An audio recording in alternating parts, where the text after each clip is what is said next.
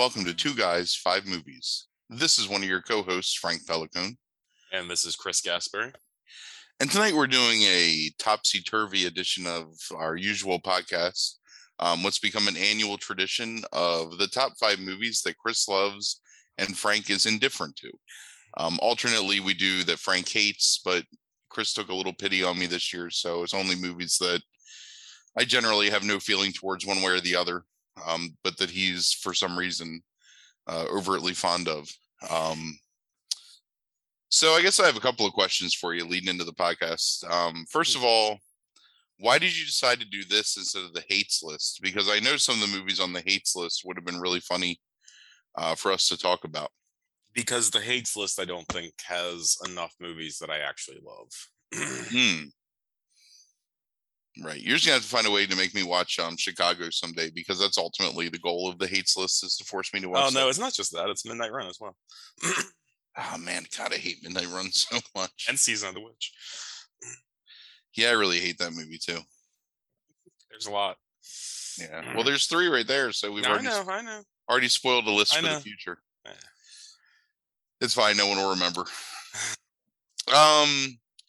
So, is there anything that came close to making the list that you um you pulled back on, or There, you want to keep play play that Yeah, close to the vest? yeah, there actually there there was because I before I finalized the list, I, I did watch a few other movies that I had an affinity for when I was younger, and um knew that you were kind of indifferent to. Uh, one of them was the Poseidon Adventure, the the original Poseidon Adventure with Hackman, and um I watched that movie and I still really enjoyed it, but um it, it's not something I could probably argue that I that I love uh, necessarily. Uh, even though it's a pretty enjoyable disaster movie. Um, another one was Gattaca, which I just rewatched recently, and I remember thinking it was a really good sci-fi, um, like kind of like you know hard sci-fi like movie when I was like whatever sixteen or something, seventeen, and um, I thought it, it still is a very good like Twilight Zone esque sci-fi story that's very self-contained in watching it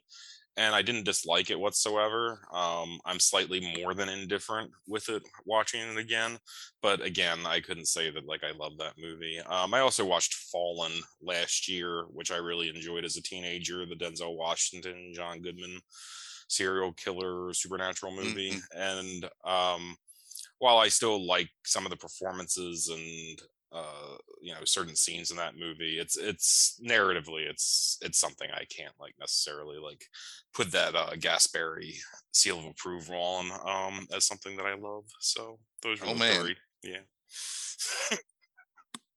so yeah, so that was that was the three that I watched like beyond this to kind of test out. Yeah. I thought about watching I I couldn't bring myself to pay for Dogville. Um and I don't know if I want to know what I think of that movie now, but I absolutely loved that movie when I first I saw it. But Think I'm indifferent to Dogville? you said you were indifferent to Dogville one time, yeah. Maybe. I mean, You want I I, you I uh, I think it's because I'm. I think Lars von Trier is pretty problematic to me anymore, sure. and I've kind of distanced myself from a lot of his stuff. And I sort of find both Dogville and um Manderley, right? That's the other one that's like that. It is. Um, I don't like Manderley, but yeah. To be really pretentious. Mhm. Um, even though they have really good performances, um, just yeah, it's just not a. I don't know. If I want to watch a friggin' student art film, you know, I'll like spend a few minutes on YouTube, not hour and a half of my life on the couch, like suffering through chalk walls and stuff. So. I'll, I'll, I'll remember that. thanks. Uh, so I guess we can go ahead and get started. Sure. Um, so the way that these are ordered is Chris sent me the list, and I watched all the movies again, and then I sent him back an order um, from the movie that I was least indifferent to, so the movie I enjoyed the most, to the movie I was most indifferent to and or enjoyed the least. So that's how we're going. Like it's not necessarily the order that Chris likes these movies in; it's descending order from a movie that I genuinely kind of enjoyed watching to a movie that um we'll talk about probably at length. So right. um So number five on Chris's list is 1987's Beverly Hills Cop 2. Uh, it's directed by Tony Scott. Um, has a pretty robust cast in uh, Eddie Murphy, Judge Reinhold, um, John Ashton, Ronny Cox, uh, Brigitte Nielsen, Jurgen Prochnow, Paul Reiser. Um, it's got a 47% from critics and a 57% from audiences, which is actually really surprising to me. Um, Yeah. But why don't you go ahead and tell me uh, what you love about this movie? Okay, so for those that don't know, like um, I don't go as in depth with my summaries uh, as Frank, but um, this picks up probably about two years after the original Beverly Hills Cop. It finds Axel Foley up to his same kind of undercover tricks in Detroit. Um, and in meanwhile in Beverly Hills, uh, Taggart, Rosewood, and now Captain Bogomil are investigating a series of robbers, robberies called the Alphabet Crimes. Um, Bogomil is shot in an assassination attempt, and Foley ends up scamming his way into um, going to Beverly Hills and assisting his friends, much like the original movie. And they, you know, hijinks ensue and as they investigate these robberies like they and it ends up leading them to like a arms ring syndicate um, which they ultimately bring down.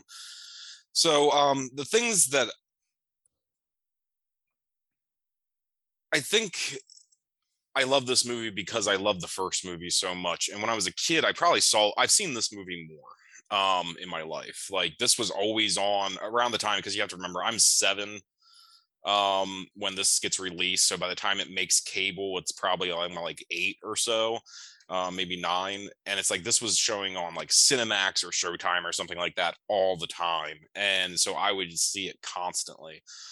Um and i do think i like the original better um but what this did is it satisfied that need to see these characters on my screen again um and i just really enjoy the Axel Foley character. I enjoy the uh, camaraderie between Rosewood and Taggart and Foley, and to see like that relationship between them, and this uh, implication of a relationship between Foley and Bogomil, um, which is some of my favorite stuff in the first movie. That this that it's progressed into this kind of like you know kind of deep friendship where he knows Bogomil's daughter, you know, and it's like they're really friendly.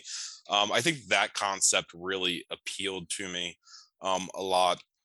Even though he's not in a lot, I'm a really big Ronny Cox fan um, in general, and particularly as this character Bogomil. Um, he's given a little bit more, I think, to do here um, than in the first one, where he really only has like four scenes, maybe like overall. They're good scenes, but uh, probably only like four scenes.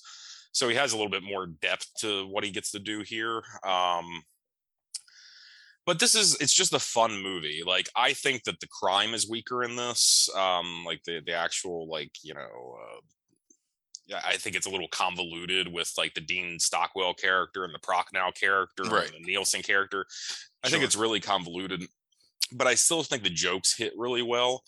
Um, I think you can definitely see Murphy's doing a lot more improv in this, and there's like a spec- there's a specific sequence where um, he's pretending to be a building inspector, um, and he's like conning the people that are doing the job at one point and he tells them that there's not there's supposed to be no right angles on the building and i i almost guarantee that's an improv um because i actually did look for the script of this and didn't see that in there.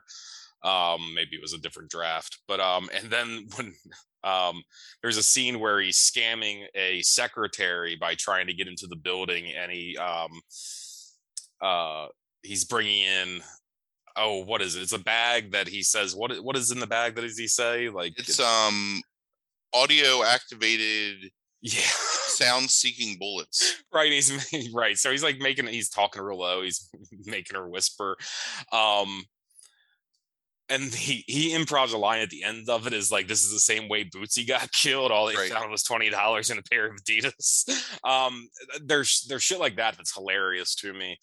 Um, I really like the Gerald Ford joke in like the reprisal of the strip club scene from the first movie where they go back to a strip club and he gets in because he's telling them that um Taggart is is Gerald Ford, um, the ex-president. I think that's a really good sequence. Um, I I like you know the undercover scene in the beginning of the movie. I think that's funny. I think that Rosewood's like kind of increase. Like the the more you find out about Rosewood and how he um is possibly a sociopath um is is pretty funny and i love like you know the end of the movie he's in like almost like the Rutger Hauer wanted dead or alive gear with like the long trench coat and like you know the shotgun like you know like across his back. Um so yeah, I, I just think it's more of what I wanted with those characters that I love from the first movie. And while it might not be the strongest narrative, um, I think it delivers on all those levels. Plus, it has like a really great 80s soundtrack too. Yes. Um, so this is actually I hadn't seen this movie uh in a long time, like several decades. Um, this is a movie I actually associate more with Beverly Hills Cop as a franchise than the first movie. It's interesting. Um, mostly because of um Shakedown as the opening Mm. opening song. Um, whenever I think of Axel Foley, I always think of, you know, Shakedown, Takedown, Mm-hmm. you busted. Mm-hmm. Um, the crime is are ridiculous. Like, that doesn't even make any sense. Sure. This whole convoluted, you know, we're gonna stage this series of crimes just so we can kind of eliminate one of our own and then sell these arms like under the auspices of I don't know, whatever. Well, he's robbing his own businesses. Yeah, yeah, but But it- now, yeah, to get money to buy guns. It's it's fucking weird. It's a weird story. Yeah. Um, Brigitte Nielsen, pretty hilarious. Is like I don't know. That's the other thing too. Is like you know they I, I guess they know how long before the silent alarm or whatever will will alert the cops, so they're just like counting down like in every crime, and I don't know. Mhm. But it's fun. To your point, um, Murphy is like top notch. I think here in terms of his like comedic timing, and he works really well. Um, with um, uh, Rosewater and the other one I can't remember Taggart. even though you just see a Taggart. Um, it's just a fun movie, uh, and I genuinely like. I am not indifferent to this movie. I genuinely enjoyed watching this movie. Um, had a really good time watching it the other night. So I actually saved this one for last because I thought I might like this one the best, and I wasn't disappointed. So So let me ask you this: Why did you initially? Why was this even on the, the list? Is it because it has been a long time since you've seen it, or and to be or- honest with you, is it I action movies in general, kind of? Or no, no, I I think I was confusing this with Beverly Hills Cop three. Mm, Um, Gotcha. because when I was watching this, so we watched Beverly Hills Cop one fish out of water a couple like, years ago. Yeah, Yeah. first year of um, the podcast. and in watching that i remember thinking like man i i remember other scenes being in this movie and i think it's just because i combined both the first and the second one of these movies into one film Hmm. um and that's kind of how i think of them so again like to me when i was watching stuff happen in this movie so the gerald ford stuff in the strip club the stuff in the beginning with him you know scamming um Scam and the scammer with the fake credit cards Mhm. um the stuff with Reiser, like staying behind with the Ferrari, the soundtrack to this movie, all that stuff, the scenes with the, the heist scenes, like all this, that's all stuff that I really associate with Beverly Hills Cop. So, Yeah. But again, it's like I watch these movies frequently, and it probably has been since maybe like 93, Hmm. 94 since I've seen Beverly Hills Cop 2, maybe even longer ago than that. Um, but yeah, uh, really enjoyed it. So, a lot of fun. Yeah.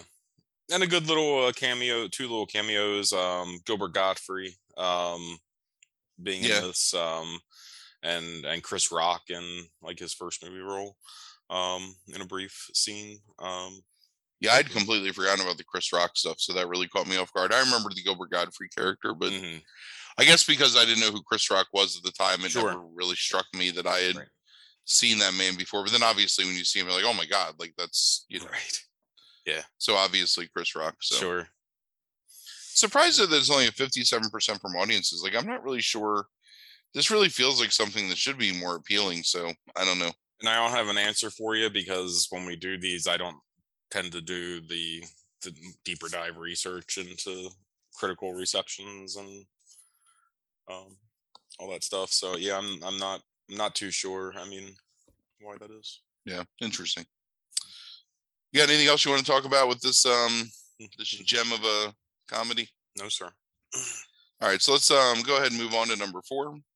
Uh, number four is the third in the Before trilogy um, of Richard Linklater, Julie Delpy, and Ethan Hawke. Um, Before Midnight, uh, 2013, um, directed by Linklater, and then acted primarily by Delpy and Hawke, and then written by all three of them collaboratively. Um, has a 98% from critics and an 82% from audiences. So let's go ahead and talk about this. All right. So this movie picks up nine years after Before Sunset. Um, and it finds Jesse and Celine. Um, they've been together now since that time, um, and they are on the last night of their Greek vacation. Uh, Jesse's son has, from a previous marriage, has just went back to the United States.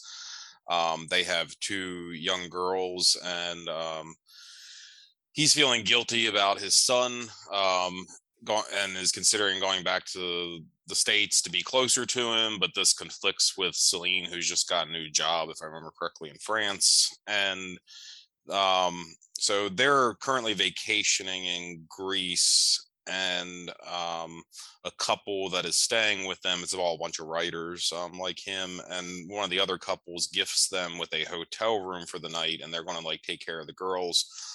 Um, so as with most of these movies, a lot of it is uh, kind of like walking and talking or talking around tables and stuff like that. It's very, you know, um, you know, dialogue heavy movie uh, with characters, you know, the characters interacting.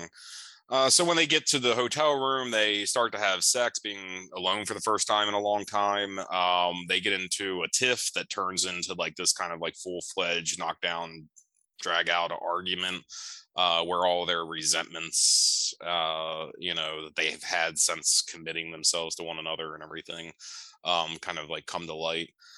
Um,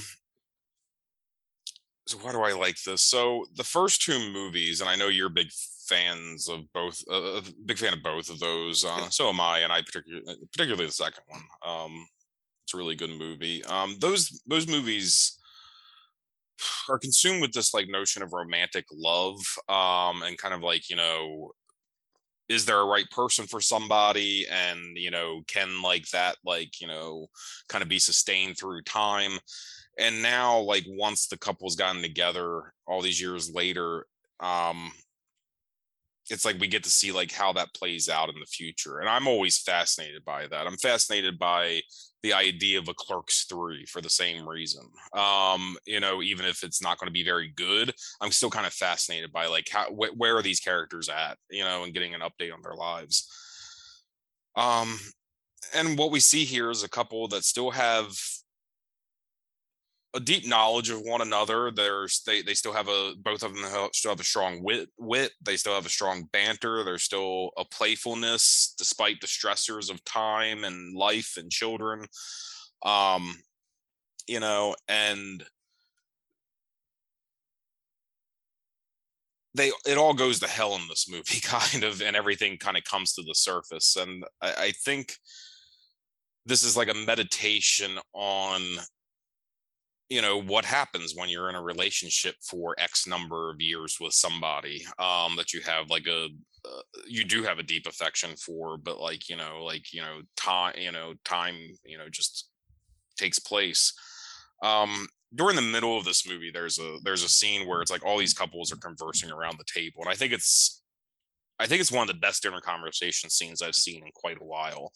And the the, the entire thing kind of turns into this like discussion of the ideas of love and um you know somebody mentions that i think it's their uh, mother or something like that is you know says like do not be too consumed with romantic love friendships and work she says is what brought her the most happiness in life. Um one of the the couples that get on the vacation like you know the guy out of it who's kind of a dick you know says at one point that you know that's the thing that fucks us up is this idea of a soulmate of someone who will come and complete us and save us from taking care of ourselves.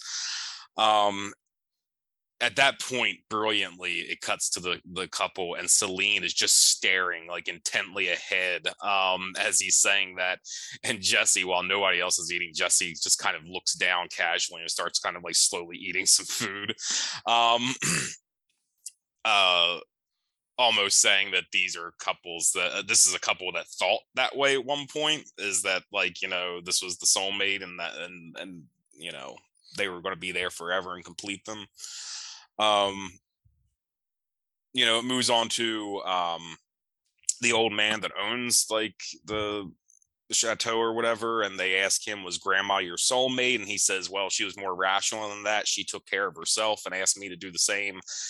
We had plenty of room to meet in the middle. We were never one person always two. We preferred it that way. At the end of the day it's not the love of one person that matters but the love of life. Um, so you get these like different ages talking about like the concept of love and celine and uh, jesse are having to sit there and like listen to this when there's obviously tension building underneath of their relationship the entire time. So I think it's a fascinating like dinner conversation that kind of goes back and forth, but it's all the whole focus of it is on paying attention to those two characters and you start getting a sense of like what is going on in that relationship through that scene and then you have the traditional walk and talk scene in the middle of it where like you know they're trying to kind of like almost like walk to they're walking to the hotel and they're flirting with one another or at least attempting to and it's much more reminiscent of before sunrise and before sunset but they're just off in some ways like you know it's a little bit more antagonistic than it was before and then by trying to like rekindle the relationship and you know everything going to hell it is one of the most realistic arguments in this movie that i think i have ever seen.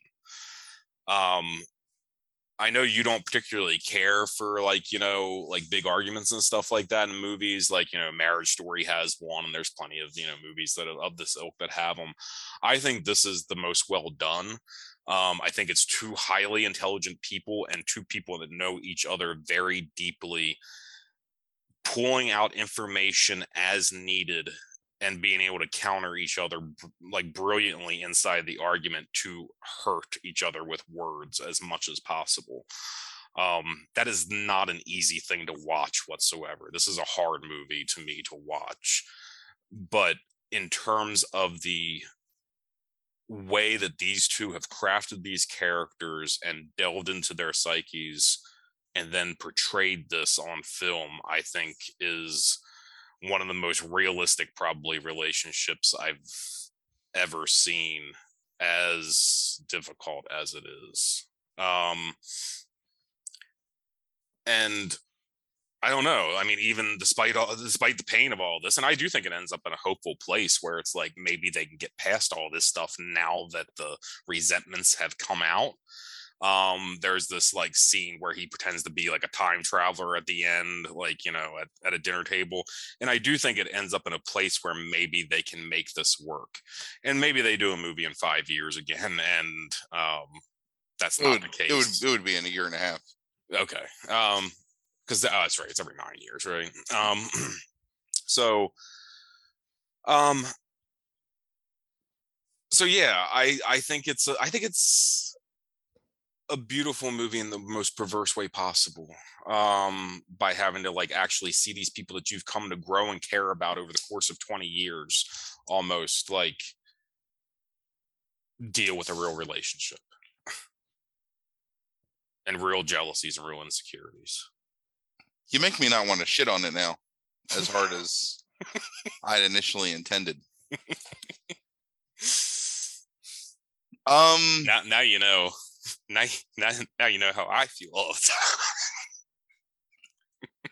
so, I still think that there's a chemistry between these two, and I think there's parts of this movie that work really well. Um, I think the opening 20 some minutes until they're really like at the Greek villa with all their friends is really good.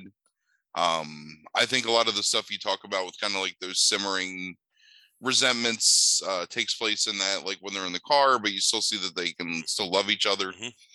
I absolutely despise the dinner scene, and I think it doesn't work at all in the context of what these movies are, which is an examination of their relationship.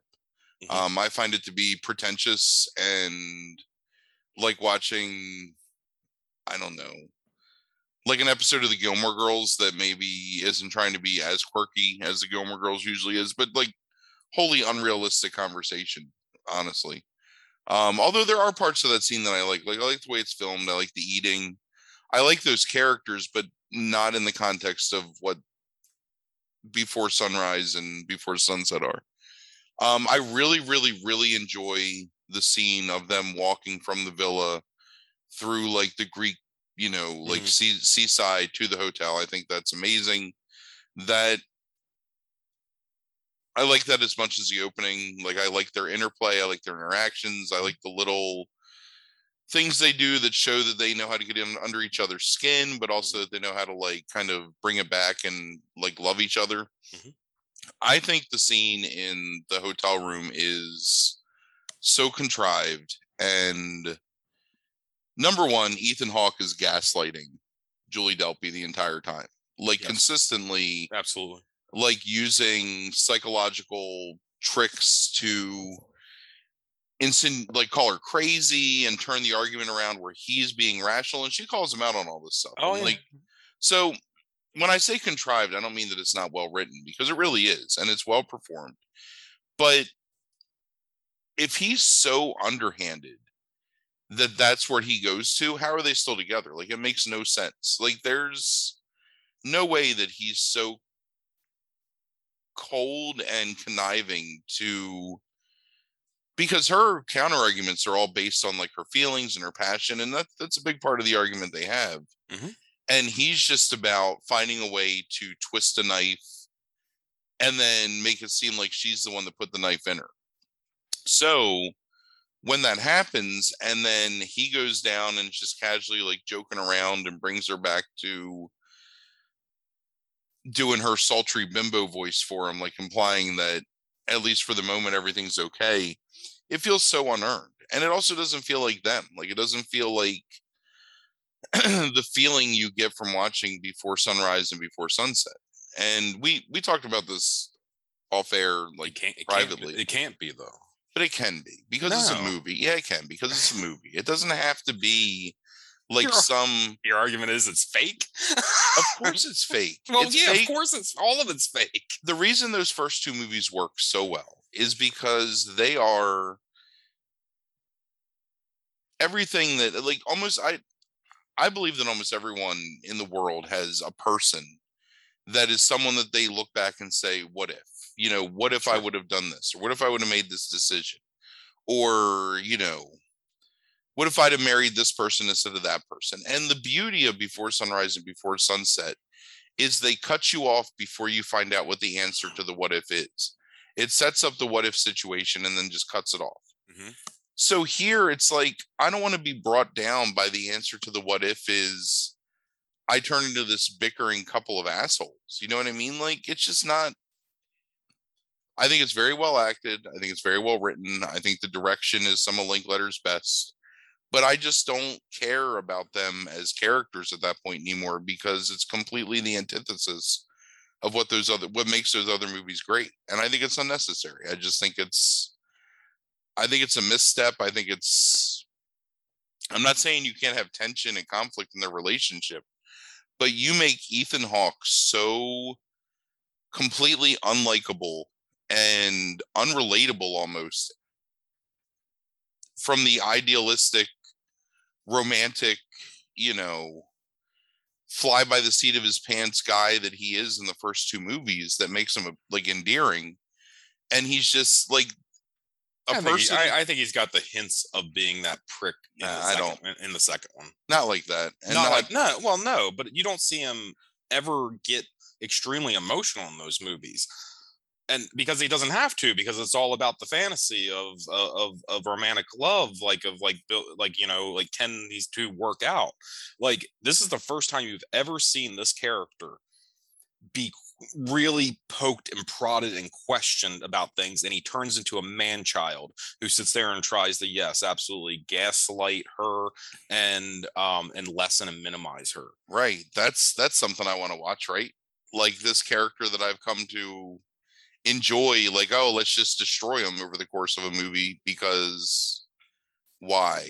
There's no reason for it. It doesn't make any sense in the context of the other two movies i might actually hate this movie even though i enjoyed watching it but like compared to compared to the other two, which I love Uh-huh. both those movies a lot.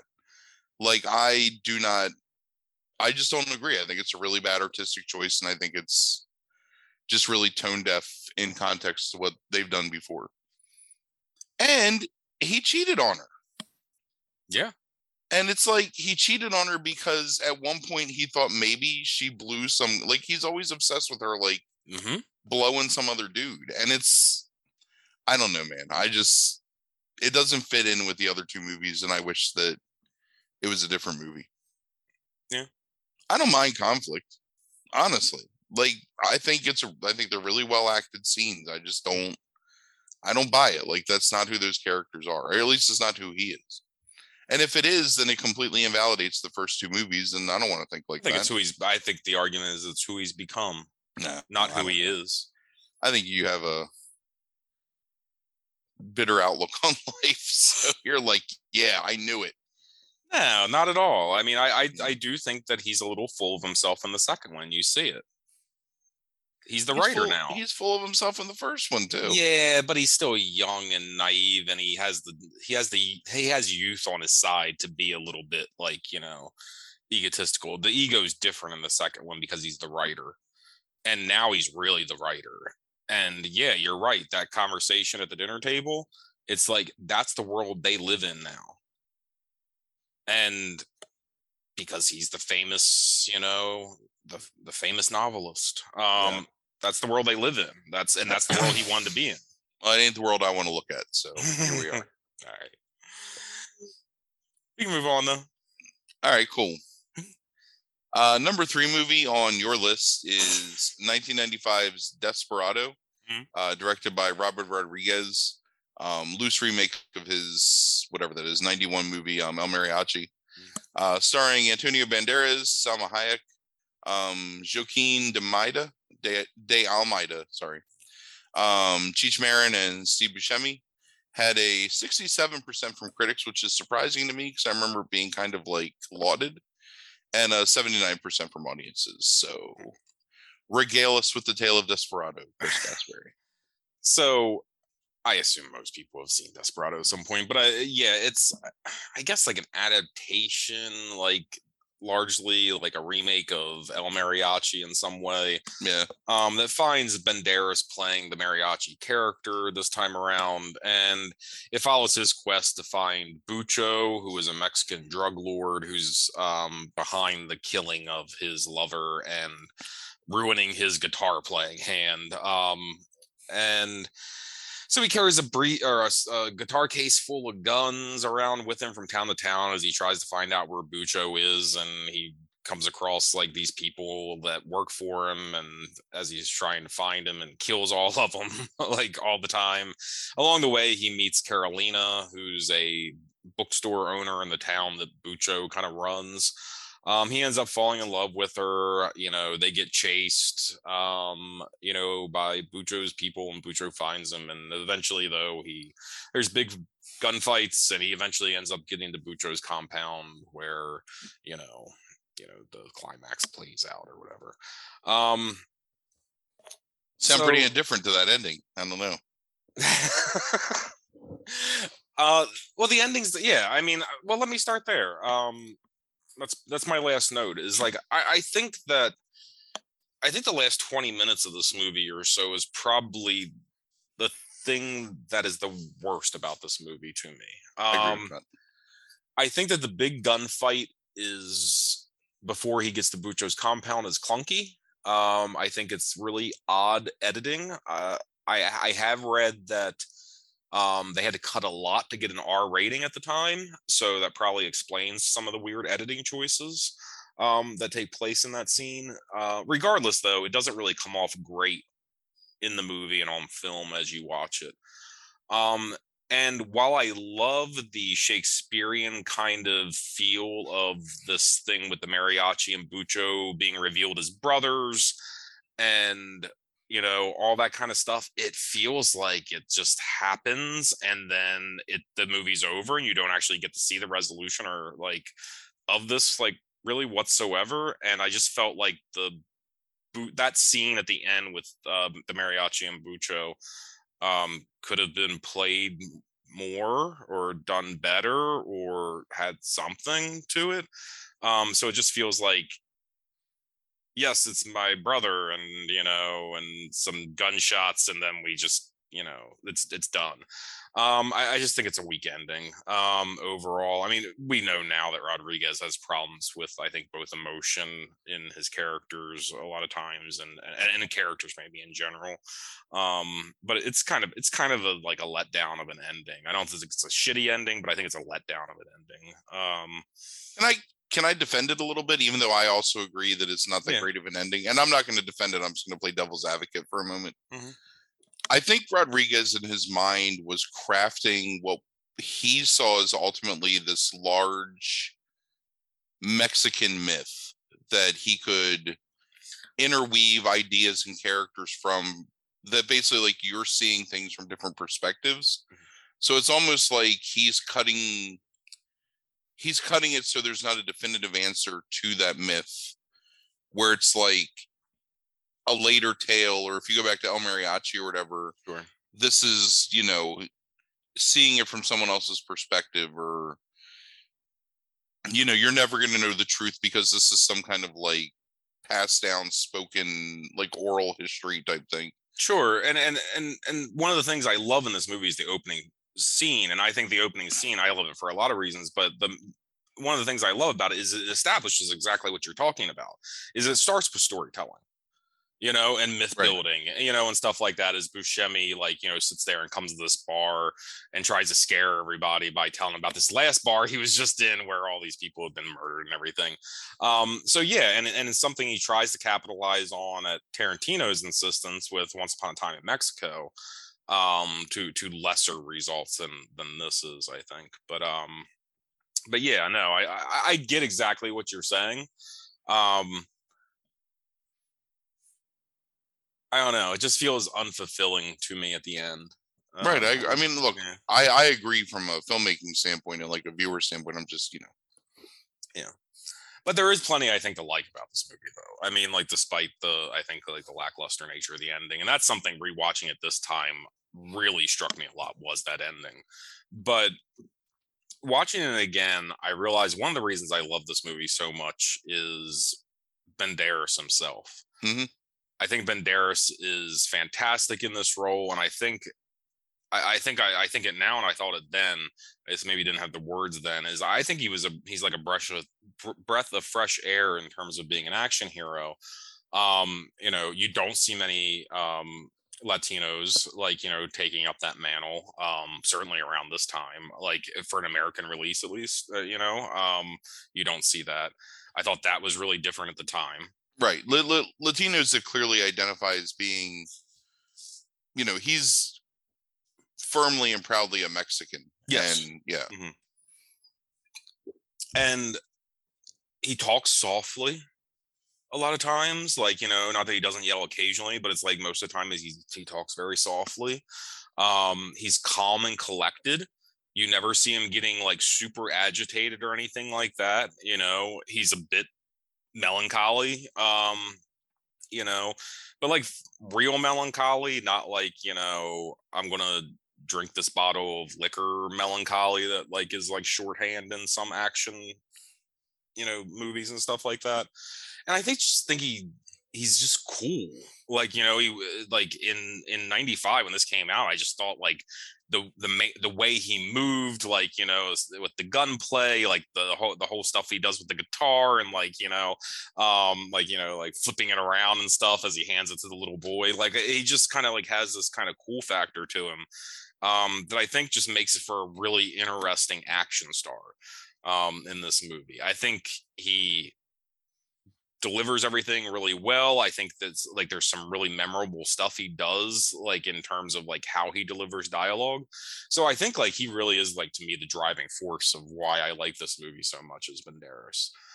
Um, I like the Buscemi stuff um at the beginning of this movie. I like Buscemi and his damn big wet eyes like trying to like kind of annoy the fuck out of you know the bartender and like telling the story to try to like scare all these people i think that's um you know like he's like trying to be a herald for for the mariachi um i like that idea and i like the way buscemi does it um i like the I know it's like kind of like probably a lot of it's like ripped off of Woo, but it's like I really like the pistol play in this a lot of times. Um, I think some of the specific scenes are really inventive.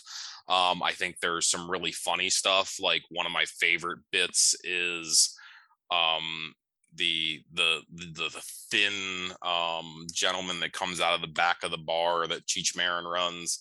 Um, and they like sit there and like you know have this like showdown and every they run out of ammo and they're just picking up guns and trying to shoot each other and all the guns are like out of ammo. Um i, I think that's a really funny bit like i really like that a lot.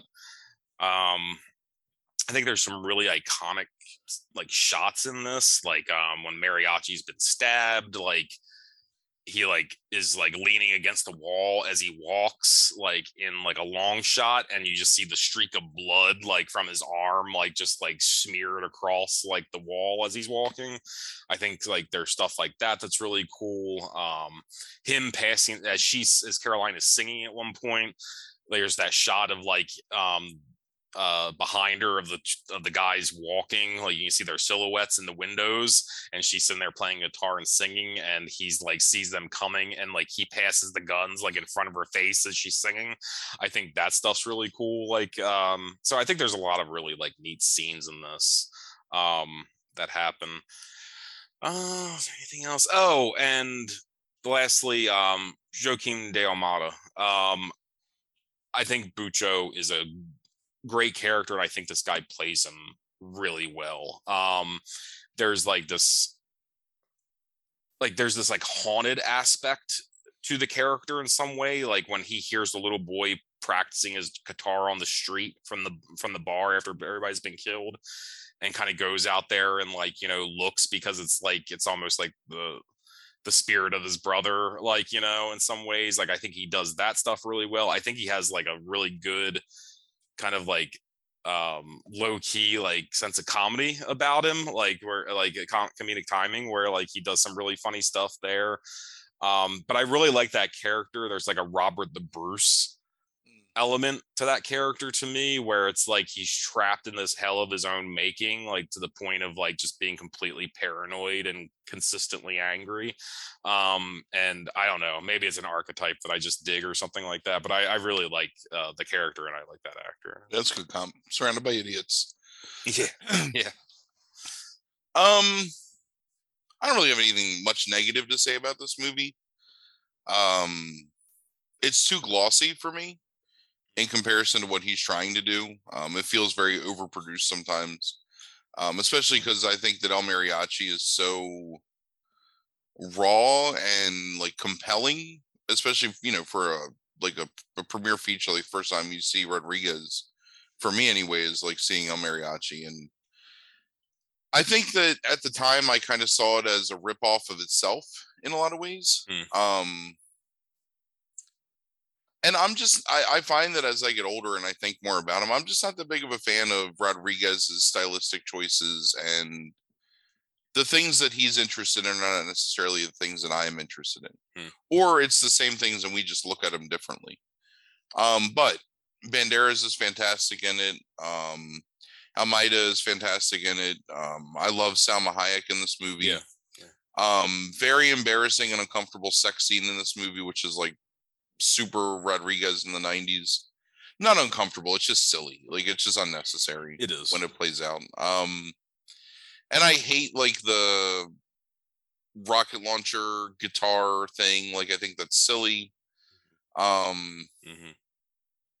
oh, uh, what's his name? Um, Danny Trejo really uh, doesn't really like do a whole lot, but like you know lends his impressive presence to the movie in a way that's that's entertaining. yeah and i think the- Um, a knives character is really cool like Yeah. know, I just kind of find it like I, I find it real derivative of other stuff, and while I don't think it's bad, and you know I didn't have any problem watching it, like I would just rather go watch the things that influence it rather than watch it. You know what I mean? Because I don't think Mm-hmm. it does enough like new.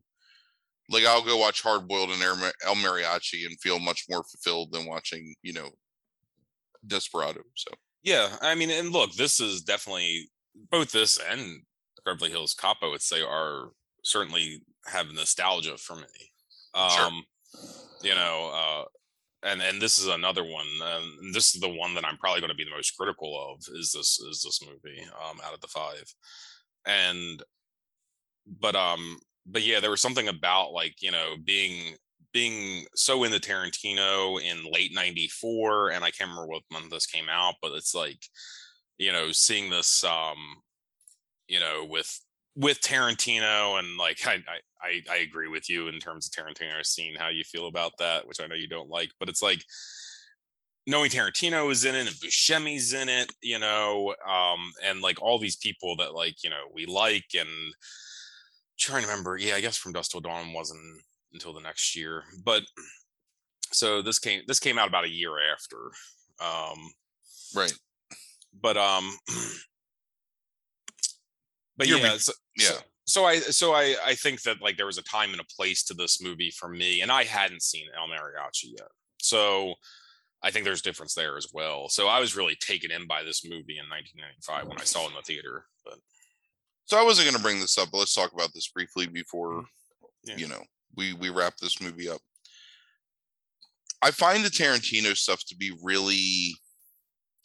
I whenever we talk about movies, I always talk about like something being too in the moment or too on the nose, like sociologically or politically, where I think it dates itself too much. And I think that I think that for a long time, Tarantino's performance in this movie did that for me because you were seeing him everywhere and he was in all these indie movies and he was on friggin' MTV and in Rolling Stone with that like staccato, like rat tat tat, like Mhm. delivery and that big fucking stupid chin. And when I watched it this time, like having so much distance between myself and like the heyday of like Tarantino's outward celebrity, mhm. um, I didn't mind it as much. So I used to really hate that performance, and it was actually one of my least favorite parts of the movie, typically.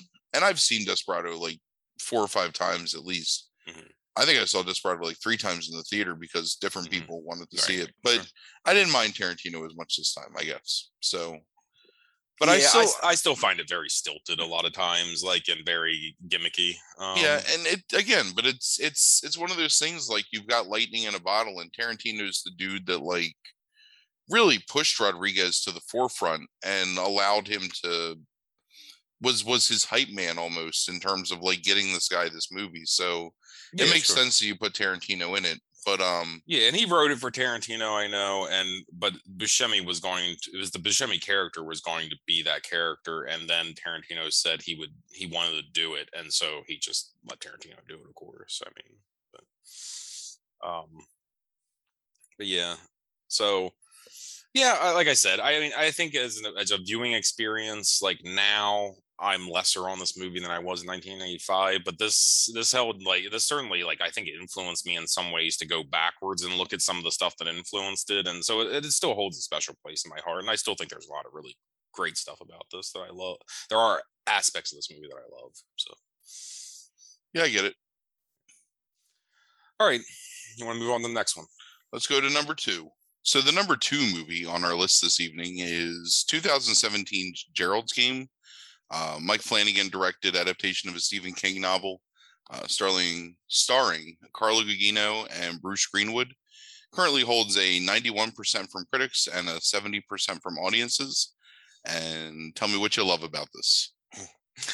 All right, so this is based on the Stephen King novel of the same name. Um, it follows a couple, Jesse and Gerald, who are trying to rekindle their marriage by taking a trip to an isolated lake house. Um, Gerald, in order to spice things up in their sex life, uh, brings handcuffs with him and um, handcuffs Jesse to the bed. Um, and then tries to role play um, some sort of consensual non-consent scenario with her where um basically it's like a rape fantasy and Jesse rebukes him. They argue. Gerald has a heart attack and dies. Um, and this leaves Jesse handcuffed to the bed with no feasible way to escape, really. Um, at that point, the movie turns into a psychological horror where Jesse's forced to deal with her own trauma, um, particularly molestation um, when she was a teenager and um, she has to endure conversations with um, Gerald's kind of specter, um, like, and her own doppelganger. Um, and then it's like you know, there's this kind of mystery of whether she's actually being stalked by a killer, like at the lake house, um, while she's you know handcuffed um but a lot of it takes place like is more of a psychological kind of you know horror of her dealing with like her own psyche and you know with these you know scenes of like you know possibly there's somebody else there and maybe there's not. Um so first of all, I guess I should admit, and and I think you feel the same way, Frank, uh, in this regard, is like I'm a big Mike Flanagan mark. Mm-hmm. Um, like I, I don't think there's a thing that he's done so far that I haven't liked in some way. Um, like, like probably his like worst movie is that uh Ouija um prequel that he did overall, and there's still some really great stuff in that. Um, and I um yeah, I, I'm a big fan of his. I think he's maybe the best horror, like kind of like writer director that's um going on nowadays. And I and he is very much in the vein of like kind of like a like a Stephen King point 2.0 as opposed to like, you know, some of the more, you know, prominent feature directors like um, you know, uh Eggers and um the guy that's doing men and you know like those guys um why i like this movie so much i watched it during covid maybe the first year of covid so it's probably like two years ago that i watched this for the first time um and I, I, think I held off on it for a while because you were kind of like indifferent to the entire thing. And um, finally, I just decided to watch that, and um, 1922, kind of like in the same night.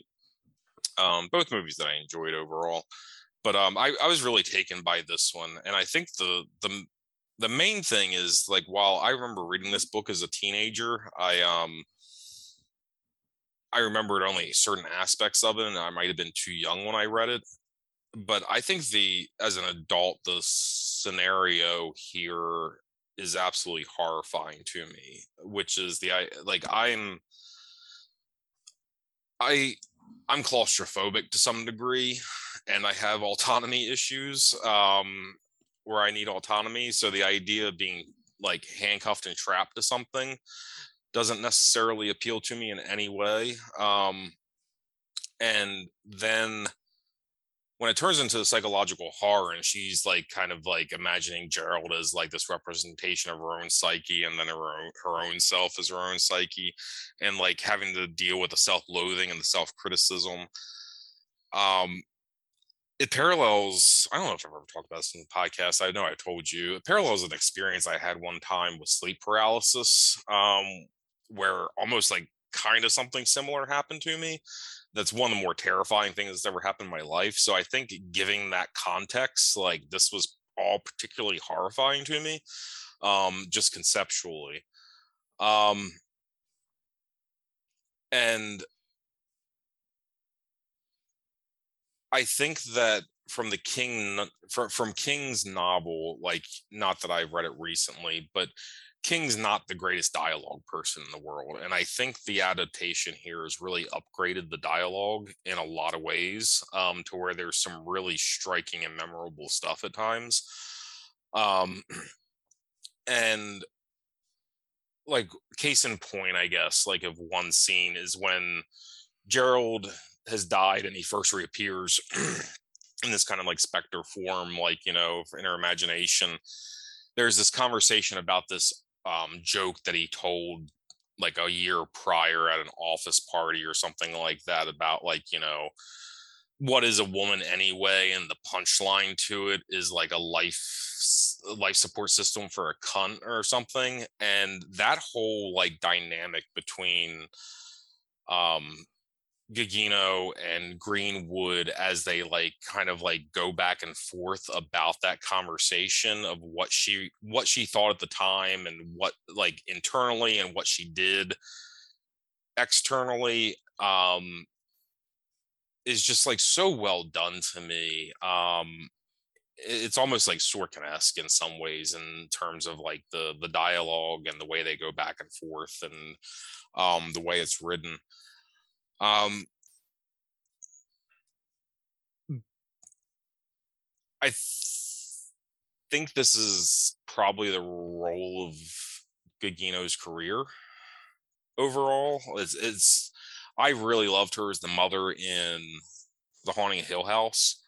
Um, but I mean, this is something that like she's the absolute driving force of in every way and she has to display every range of emotion that you can imagine in terms of fear shock and pity and determination and like you know like going through all these range of emotions and i think she just absolutely nails the role. Um greenwood as this kind of like you know foil and secondary character another great choice. He's a guy i'm a big fan of. Um somewhat reminiscent of his, I guess, his role from John from Cincinnati, where it's like he's this like um, oily, self-absorbed, like chauvinist in some ways, um, and I I find the movie extremely uncomfortable to watch on almost almost every level, like down to like the relationship between the two um in the beginning and the like rape fantasy sequence and then her having to deal with like you know her own psyche and um god there i wrote down like one thing here let me find it. Um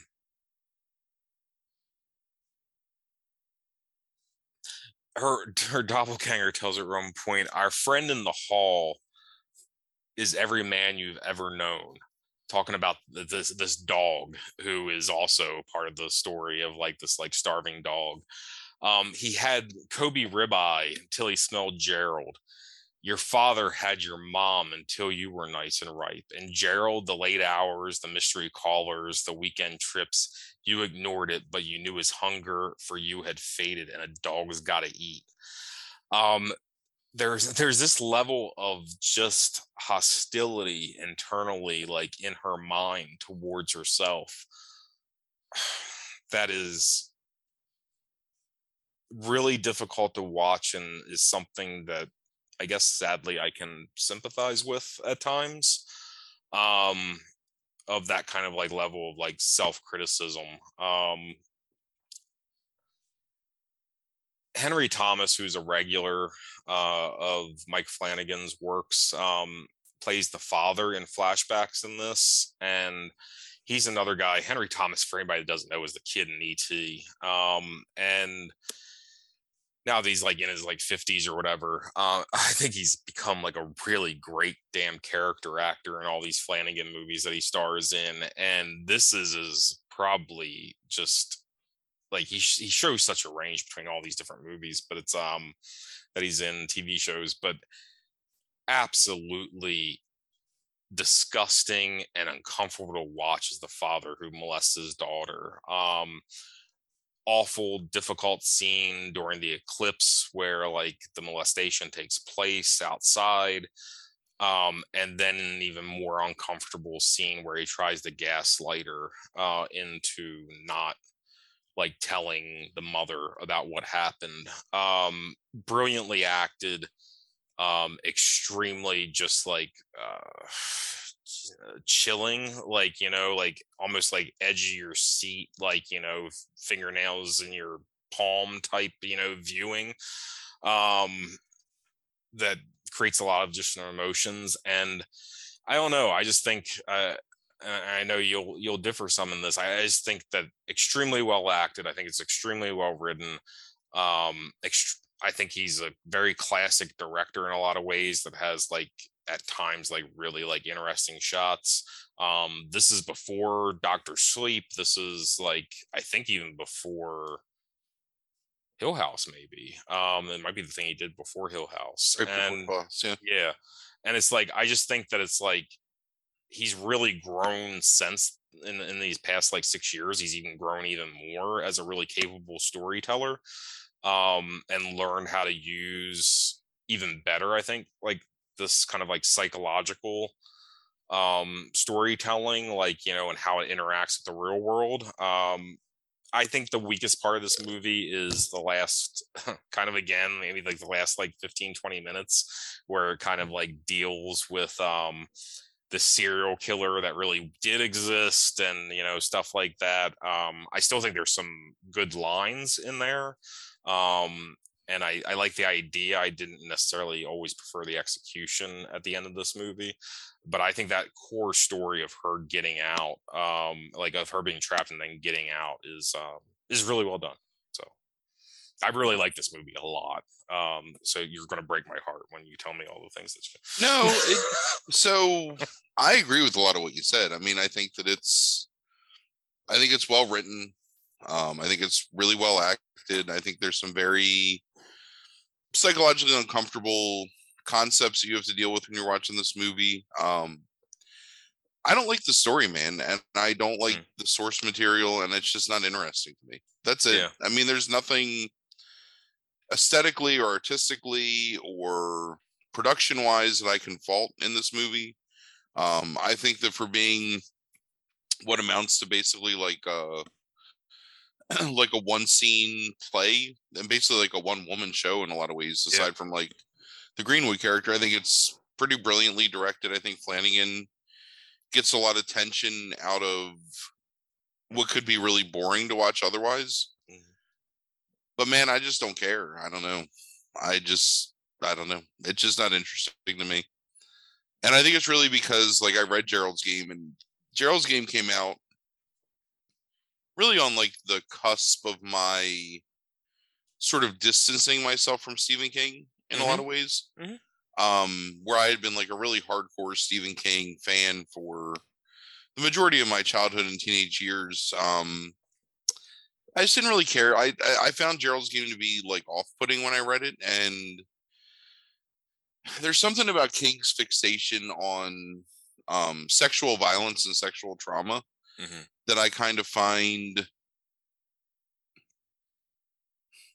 exploitive in a way, in the way that he does it. Mm-hmm. Um, not not to say that it's like grotesque or whatever, but it's just like there's scenes in it, there's scenes in Tommy Knockers, there's scenes uh, like all these novels have this element where he puts it in there, and it's just like it's it's it's cheap heat to me and it's to have a whole novel that's basically like the, the core of it that and Dolores Claiborne in a lot of ways. Like I just um I don't know. Which these are companion pieces, like in the novels, right? If I remember correctly, right? Isn't the eclipse like the thing that ties those yeah, two together? Yeah, that's like, that's the central thing that both those things take place. So the events of Gerald's game, the events of Dolores Claiborne are happening at the same time as the flashback portions of Gerald's game are happening. Um look, I think Gugino is a pretty fantastic actress. Um, I've been a fan of hers for a while. Um, I think Before I Wake is the worst Mike Flanagan movie. By the way, that would be my argument. Mm. I don't think I, I think that's not as good as um. That's the one with Tom Tom Jane, right? Yeah. I just want my kids back. Yes. Yes. And that's what he wants because his kid is. Uh, it is. I know. That's why I said it. Yeah. Psychic. I, think, psychic I see. I think there's some. Yeah, I don't like the story of that, but I actually really like the performances from the two principals, um, the parents and stuff in it. Like, I, I think there's like an emotional core of that movie, even if I'm not really a big fan of the narrative. I would argue that that exists in Ouija too, and I really enjoy the setup and the execution of that movie a lot. The setup of Ouija is absolutely excellent like the first like 15 20 minutes or whatever yeah um, yeah I mean, the payoff maybe whatever, but he's directing like a big budget horror prequel, so I don't know. Like, you got to give him some leeway there. Sure. Yeah, like I'm not. I I don't don't. And I said this when we talked about Gerald's game when I first saw it. Is that like I'm not going to shit on it, you know, and I don't think it's like a bad movie. It's just not my thing, and it's just not something I'm interested in. I guess. Yeah. So, Yeah. Um. Hence the indifference. Right. Sure. Anything else you'd like to talk about? Um. No, I'm good. I I was just thinking about how I need to trigger you next year. Um, with a hate list. Um. oh man, yeah. Hey, um, what's it called? Uh, Murder Club. Is that what that show is called? Is that soon? Midnight Mid Midnight Club is um Midnight. October, I think. So, oh, okay, that's cool. Um, Um, and then they should be wrapping it- wrapping up um, Fall House Usher. Yeah, that's two, that's right? that's 2023. But yeah. if he holds true, we're probably gonna have to wait until at least like September, October before we get to see Yeah, the um. But yeah, he's because Langella just got replaced by Greenwood in that movie because of like some accusation of um misconduct. oh Frank Franklin Jalla. Yeah, yeah, Jolly. Yeah. Yeah, uh, Flanagan is Flanagan is the most classically talented, consistent director working in horror. Yeah.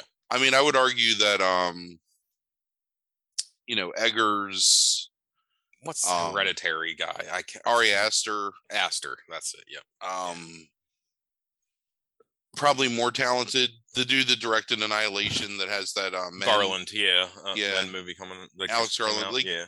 I I think those guys are all like there's something really compelling about all of them, but like you can sit down and watch a Mike Flanagan creation and it is going to be solid and well thought out and well acted Mhm. and incredibly tightly paced and directed throughout the entire thing and you'll come away from it um feeling something, you know. Yeah. I mean, we we did a special episode when it came out, like for all of his stuff, right? Like, right? Yeah, we have we? we have Um, so far, yeah. and um, I still think the Haunting Hill House is. I I think the Haunting Hill House. If you've never watched anything by this guy, like the Haunting Hill House, I think is one of the best. se- It's only one season. It's a it's a mini series, I guess, is the old language for it. But I think it is maybe one of the best things I've seen in the past twenty years. I absolutely love that. Like television, movies, whatever. I think The Haunting of Hill House is one of the most brilliant things I've ever seen. I watched it three times now, and Yeah. it's amazing. Let me ask you this though about like King's never King's never wrote a uh, autobiography, has he? Uh I know he's wrote a wrote, wrote a lot about writing and mentioned personal stuff in it, but has he has he written an autobiography? Do you know? I mean, if you read like Danse Macabre or On Writing, I, I I think there's like really autobiographical elements to both of them. Yeah, I don't know the King.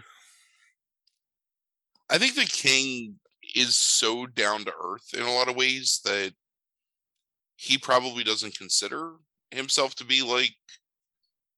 Uh, maybe there's a biography on him. I don't know, but I, I think he just prefers to like tell the stories of his life through his work and like in a relation to other things and not necessarily like because you know i mean there's all the stories about him like when he was at college you know like throwing away his work and his, his wife saving it and hmm like you know the stories of stephen king's like Sure. life basically so Well, I'm just wondering, and I don't want to like get like sued for defamation here. It's just like the fact that like child molestation is so prominent in so many of his stories. That's why I was wondering if there's an autobiography or biography I've- anyway, because it makes me wonder if he is so he does use his li- own life so much. It makes me wonder. Like i mean i've never read that again I that's haven't, I haven't why either. Yeah. That's why to me and i i hate to say it like this that's why like to me i always kind of consider it just like cheap heat from him Mhm. that it's like this is something that horrifies people so i'm just going to put this in here Right. Right. and i mean one of my favorite books of his from the past like 20 years is um that outsider book hmm which i thought was a fantastic novel and but the same thing with like um uh Doctor Sleep in a way, and um, that companion piece, uh, NOS4A2, um, Mm. that his son wrote, Mhm. very much pulls from the idea of like the horror of people mistreating children.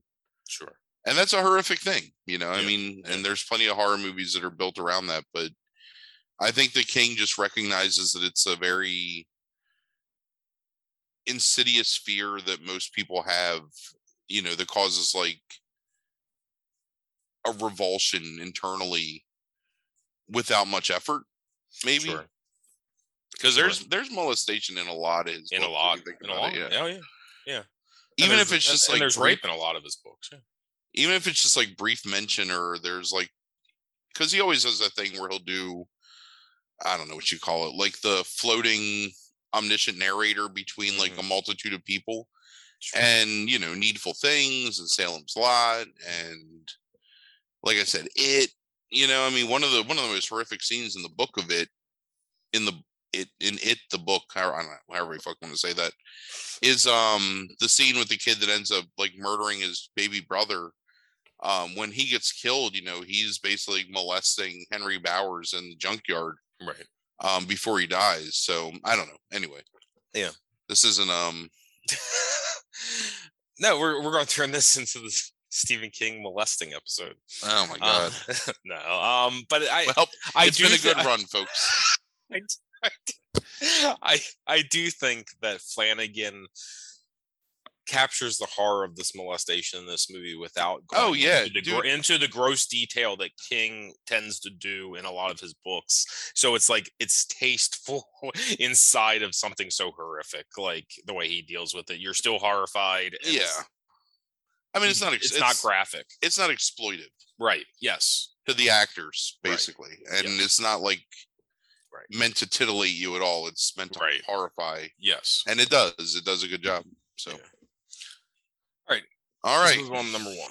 so here's uh talk about a movie that molested me um 1991's jfk uh directed by oliver stone with a very impressive cast including kevin costner sissy spacek uh joe pesci tommy lee jones gary oldman uh jay sanders michael rooker and laurie metcalf uh, currently holds an 85% from critics and an 88% from audiences um, so let's dive into the 17 hour long movie.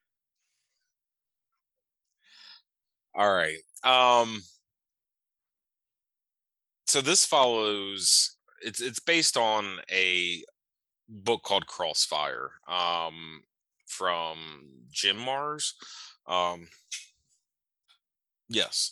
Um it's on my shelf. Uh so this follows the case, the real life um case of New Orleans District Attorney Jim Garrison who um after Kennedy's assassination in 63 notices a couple like oddities um in New Orleans um and then kind of forgets about it for a couple of years until he has a random conversation with a senator on a plane and it sparks his interest again about the Kennedy assassination things not adding up and um he starts to investigate you know the New Orleans connections to Lee Harvey Oswald the movie largely follows like the trials and tribulations of his office as they zero in on this uh like international businessman clay shaw slash clay bertrand um as the prime suspect in a possible conspiracy to murder the president.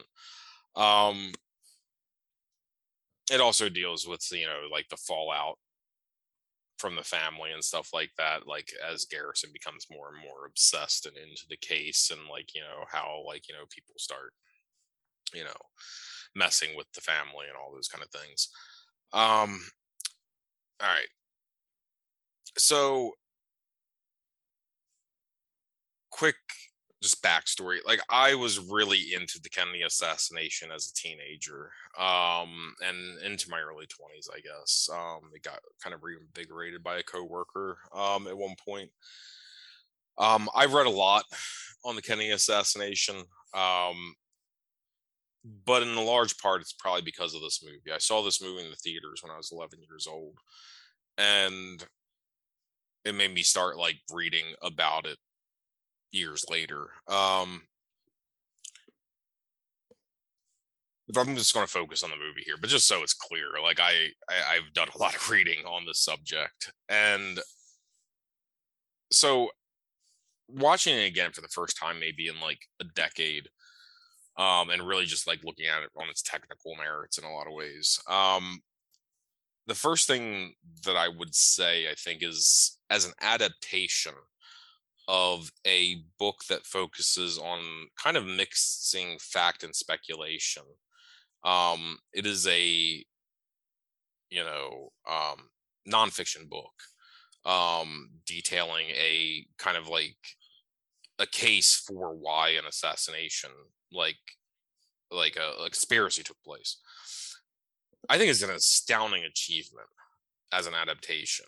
Um, I think to lay out the the case as clearly as Stone does on film by introducing like key players and the details of the alleged conspiracy that took place while also combining with the idea of a paranoid thriller and like a family drama at times um, is a really difficult thing to do. And i think that in that way it's um it's it's it's quite an achievement in stone's filmography. Um i'm just going to go through my list of things that i have to say about this and, and i am just going to shut up. Um the first 20 some minutes um of the movie of Garrison and the country um learning about the assassination of Kennedy um I think does a really good job of showing the gravitas of of that assassination and the rapture like that the country was held in. Um and i think it does it in both a way that like viewers that were unfamiliar with the assassination could understand the details of it. And at the same time people that were present maybe during that time could understand the chaos and the impact um, of it by like you know showing Garrison's initial reaction and showing like you know the bar scene where there's people that hated Kennedy um, and are mouthing at the television, those kind of things. Um, so I think that the editing is another strong aspect of this movie. I think by incorporating the original footage and the stock footage and the black and white footage, um, that was filmed contemporaneously, like you know, um, uh, of real events. I, I think the I think the goal there is that he's trying to pull you into a time period without it feeling like a docudrama. Um, and I think in some ways it is. I think it. I think it has that effect at times to where it's like you can like just like lose yourself in those visuals it is highly manipulative as a someone who is proposing is making an argument it's highly manipulative as a storyteller i think is fairly effective by mixing the footage together um, because largely these are all vignettes that take place in this a, a lot of it is vignettes in this movie where it's like they're talking to this person and interrogating them and this person is just telling a story you can't just sit there and focus on the person telling the story. So by like showing the story play out, mixing all these different footages together, I think it at least makes the narration of that of that more compelling to watch. Um, again, as he's making a case, because uh, that's the whole goal of this is to make that case. Deep drink. Um, I think that's the most controversial thing I have to say, Frank. Um, I one thing. Hey, is this something you're going to agree with after that swig? Um, I think the acting in this is absolutely first rate, um, all the way across the board. I will die on the hill of having seen a lot of Kevin Costner movies that I think this is Costner's best performance that he's ever given. Oh yeah, yeah. Um, but it doesn't matter whether the role is large or small, like everybody delivers in this fucking movie. So it's like Tommy Lee, like Tommy Lee Jones, who plays Clay Shaw, um, Michael Rooker and J.O. Sanders, which and, and Laurie Metcalf, which all play like assistants to Garrison in this movie. all do a great job. I th- think Sissy Spacek does the best job she can do with a very limited, like kind of like harpy character, but I think it makes her sympathetic, um, largely um, throughout. I think this is Joe Pesci's best performance, and I would put it up against Goodfellas and say that I actually like this performance better than I like his performance in Goodfellas overall.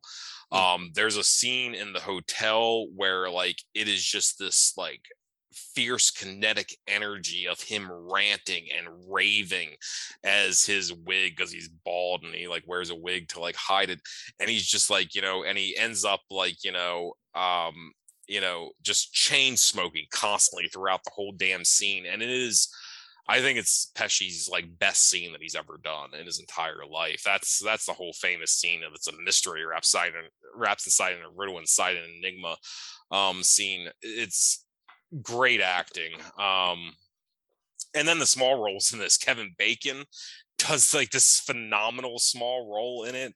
Jack Lemmon um, does this phenomenal small role. Um, Walter Matthau, like there's all these people that wanted to be a part of this movie um, that actually like asked to just to be a part of it in some way. Um, Asner is in it, um, and then Donald Sutherland, who has a really lengthy scene as a narrator, um, and isn't on screen that much, but um, narrates really what largely is the core of the conspiracy um, that's being laid out by Marrs's book and um, you know, in this movie. Um, and I think Sutherland does a really great job in that role, um, just in terms of dialogue delivery. And I think the dialogue, uh, and I think you probably disagree with this, but it's like um, I don't know if it's accurate to the time period in the area, but I, I think that it's just interesting enough at times um, to where it's like you have things like you know um, Oswald ha- would have as much use for Russian as a cat would for pajamas, you know. And it's like these colloquialisms that, um, you know, I think that are uh, what was the other, uh, um, uh, not exactly fresh blood, blood we're sniffing, you know, um, they're old stains, but just as telling. There, there's this kind of like rustic, you know, uh, language that's used in it a lot throughout the movie, um, mixed with, you know, the legalese and all these other things that I think make it a really interesting, um, you know, stylistic dialogue that's being presented. Um, and I think the actors, again, do a fantastic job of delivering that.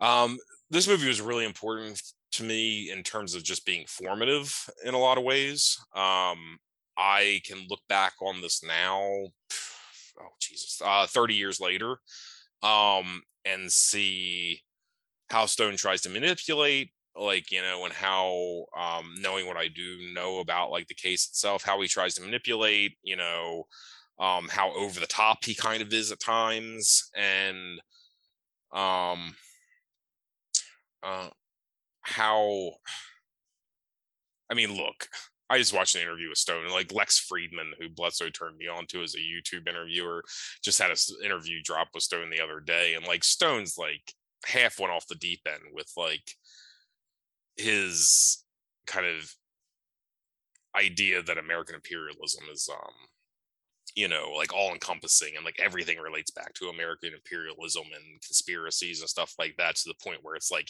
he thinks Putin's a good guy.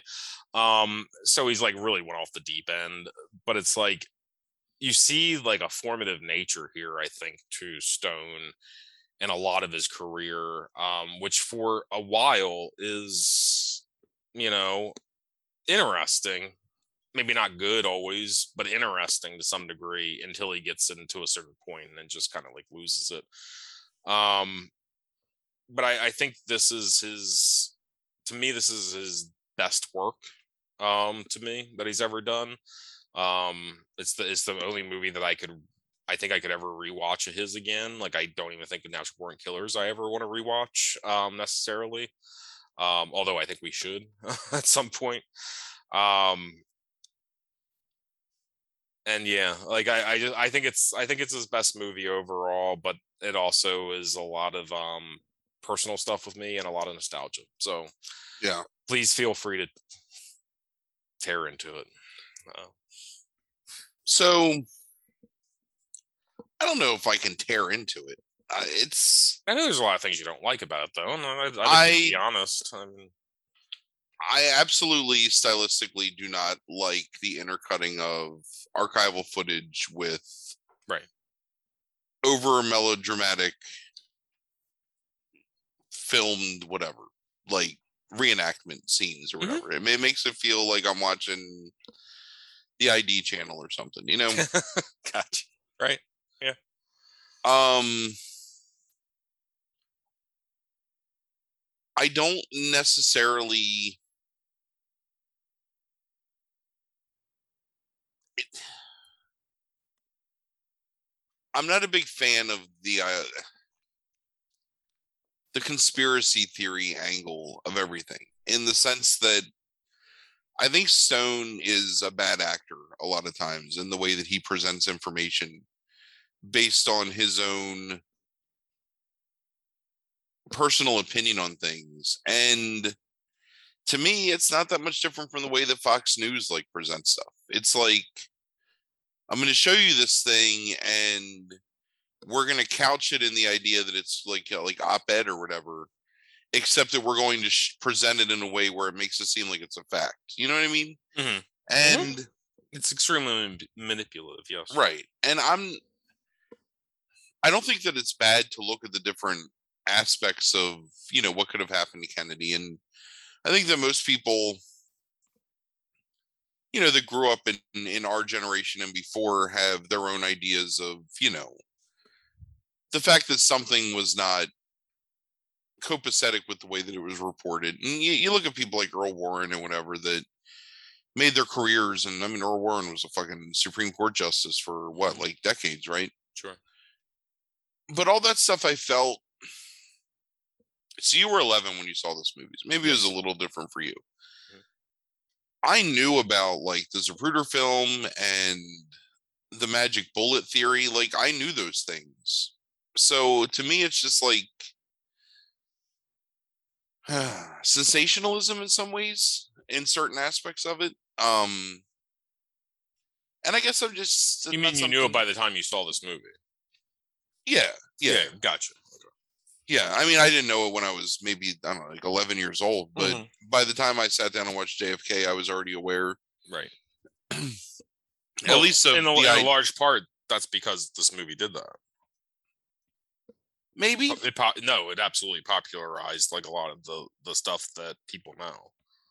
Well, I don't know that it was that for me personally, just because whatever through the natural osmosis of your life of like hearing people talk about things and seeing things on TV. You know, I when I watched this movie, I was aware of these things. So whatever. I mean, I guess it's like circular logic in some ways, but anyway, I just don't care. I guess. And not Yeah. that I don't care that John F. Kennedy was assassinated or that there could have been some huge governmental conspiracy, but that kind of stuff is really tiresome to me. It's like, what are you gonna do about it? You know, like your movie. I, I don't know. Whatever. Maybe the movie did change something. I think the performances are fantastic. I agree with you on all those points. Um, one per one performance you didn't mention that I also think is great is John Candy's performance. Oh yeah. hmm Um, really good, like small cameo role by him. But I don't know if you know this. When he's sweating, that was like completely legit with him sweating like he was because he had never done a dramatic role before and he was terrified. Well, he does a really good job with it. He I does, it's, it's, absolutely, it's a fantastic performance for as brief as it is. Yeah. yeah. Pesci's great. Oldman. Um, that's the other thing too. Is like stylistically, like the cutting into like black and white to show the past. Eh, I don't know. Because it's not even consistent throughout the movie that they do that. Because sometimes the past is in black and white, and sometimes it isn't. Um, I don't know. It's just it's It's it's black and white when it is extrapolating off of extrapolating off of the old footage like kind of like uh, off of like uh like uh the speculation um of what happened in those scenes it is color when it is being narrated as a possible theory it seems is the consistency that's going on there Yeah, well, bully for him, I guess. I don't know. It's annoying. Um, i paid attention to it this time so the scene with the the the bacchanal is in color.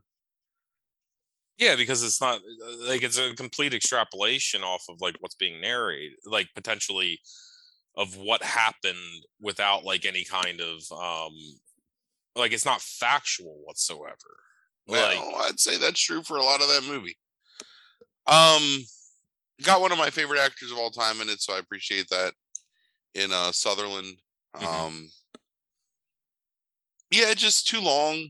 I'm not really interested in it. By the time they got to the courtroom scene, I just wanted it to be over. Um, but I recognize like a lot of great things in the movie, and I also I, I do recognize that Stone had this passion to tell this story and wanted to make sure that I mean it's almost like a counterculture film in that sense that he's like giving you this like alternate history as the viewer who's always been told, you know, Lee Harvey Oswald assassinated Kennedy and Jack Ruby assassinated Lee Harvey Oswald and you know, Lee Harvey Oswald acted alone. I mean, that was the story you were told for a long time. So I guess in a lot of ways, like him popularizing or at least like incentivizing people to think differently about it has a lot of value, but um just not to me. So this was the movie that when I was watching it, I actually thought I think I kind of hate this movie. mhm. Um and a lot of it is maybe the vignettes and it's weird because usually we're on the other side of the um the table in, in that respect where I'm not I don't mind like a movie that's made of vignettes as long as I'm really into them. Mhm. I think it's just there's so many scenes in this movie where it's just people sitting around a table launching conspiracy theories at each other that I end up I don't know, just being bored with it in the Yeah. long run. So yeah. and largely i don't know how, i mean look it's the nature of the thing it, adapting a nonfiction book like that that it's laying out a very kind of again like you know there's speculation in it obviously but it's like laying out the facts and the possible speculation and it's making a case in that way i don't know how else you do it. It might be boring to you that's fine but it's like it, i it i don't know how you would do it in that way. Um, it has to be a lot of a lot of talking. Um, you know, and people sitting around a table, like you know, like discussing like that kind of stuff. And um, but yeah, I mean, I do think there's like you know, regardless of that, can you at least like do you at least see that there's like power in certain scenes, like uh, do like that hotel scene with like David Ferrie, like Sure. Pesci, like great scene. yeah. Like I mean like there there there are certain scenes I think that like outside of that that like really like um are really powerful in a lot of ways. Um and it, it's it's there's a lot of like deep character work I think that's like going into this from the actors that I think really elevates some of these scenes. So And I, I again, I think the acting is the strongest part of it. I yeah. I think at one point, if you would have asked me about Oliver Stone, I would have told you that he was a very important director and a talented director. And I think that over the years, I've just come to realize that he's a competent director that just makes movies I don't care about for the most part. Right. So I don't know. yeah. Um That's why the indifferent list is so like weird because it's like I gonna argue with you that like all five of these movies have a lot of merit and mhm. and again like i very much enjoyed one of the movies on this list um but it's just like i watch them and i'm just like meh, you know i'm not like angry or like watching certain things you know wanting to like stop the tv every five minutes just it was Well, there right. Well, well, here's the thing: the whole point of like doing the indifferent list is because they'll never get talked about. Well you win five five movies like out of the whole year that otherwise would never be talked about before. you got Um, me again I did. Um, that's fine. Next year, I'm going to find like two more, two more movies that you hate. I'll i'm you never going to tell you that i hate a movie again Yeah, never Uh huh. Uh huh. Um, that's fine. Well, we'll figure. I'll figure it out. Like, I mean, it's not hard. Like, um, when you've seen a movie and I've seen a movie, I'm always going to be like, "What did you think about it?" uh-huh. and wait until you, oh yeah, yeah, yeah, me too. it's good. It's a good movie. All right. Um, Okay, host, you wanna you wanna you wanna pimp next week's episode? what's next week? 74 it is. horror. Yeah. Uh, so next week we'll be talking about the top five horror movies um, from 1974 as selected by me. Um, it's a good list. Uh, It is it's actually, it's it's there's some some great movies on this list, so Yeah. it should be Uh-huh. an enjoyable episode and fun to talk about all these movies. Um, Tuesday we have the Spin Chagrin. Uh, Hallmark movies is the category, so super excited to have to get a trial subscription to the Hallmark channel um, in order to watch a Hallmark movie because that's apparently the only way you can watch them. Um, but I was looking through a list and I I I, I got some real winners. I think Yeah. to choose between. Oh What do you- yeah. Oh, the choose between. Okay, so you're not going to go on a journey. Oh, I don't know. I might have to because Oh, a lot. th- there's a lot of like serial movies on there where it's like the same character spread out over like five or six movies. So Mm. maybe end up watching a lot of Candace Cameron Bure or however you say her name um, over the next like few days. Oh, that's really sad. Um, we're on all the social media platforms. Uh, like us, follow us on Facebook. Hmm. Um, podcast is available anywhere podcasts are sold. Uh, so you know, s- That's art sold. you know, they're just they're just not sold for any money right. because we certainly don't get any out of it. Um, Spotify, uh, Apple Music, um, iHeartRadio, Uh huh. Stitcher. Podbean, Yeah. um, Uh-huh. Google, some shits. I don't know. Google Podcasts, Play- uh-huh. Yeah, Google Podcasts. Um, did I say Apple Podcasts? Yeah, we're there You too. did- We're, we're so um, we really appreciate everyone that listens, especially if you've gotten this far into the yeah, we're everywhere. Sam Samsung didn't like us. Apparently, I don't know what the hell happened there. Samsung, um, like their whatever platform is just like not having it. That's a shame. I don't know. Yeah, I'm sure there's only like four people that use it. so- Right. It's like um, it's like Trump's social media platform. Like Oh yeah, we're we're we're not on Trumpet or Grindr or what's that other one? I know Grinders. That's that's that's something completely different. It is. It is something completely different. Yeah. But no, Um, we're not. We're not on any of those things. Um, no. Um. Yeah. So again, we really appreciate everyone Yes. that listens. We appreciate the comments that we get. Yep. Um. Very much enjoy doing the podcast and look forward to a year from now being super depressed, having to talk about five god awful fucking movies that Chris pulls out of his ass and claims to like just to make me sad. Um. Yeah. So back next week with top five horror 1974 back on tuesday with the spin chagrin um appreciate everyone have a good night Deuces.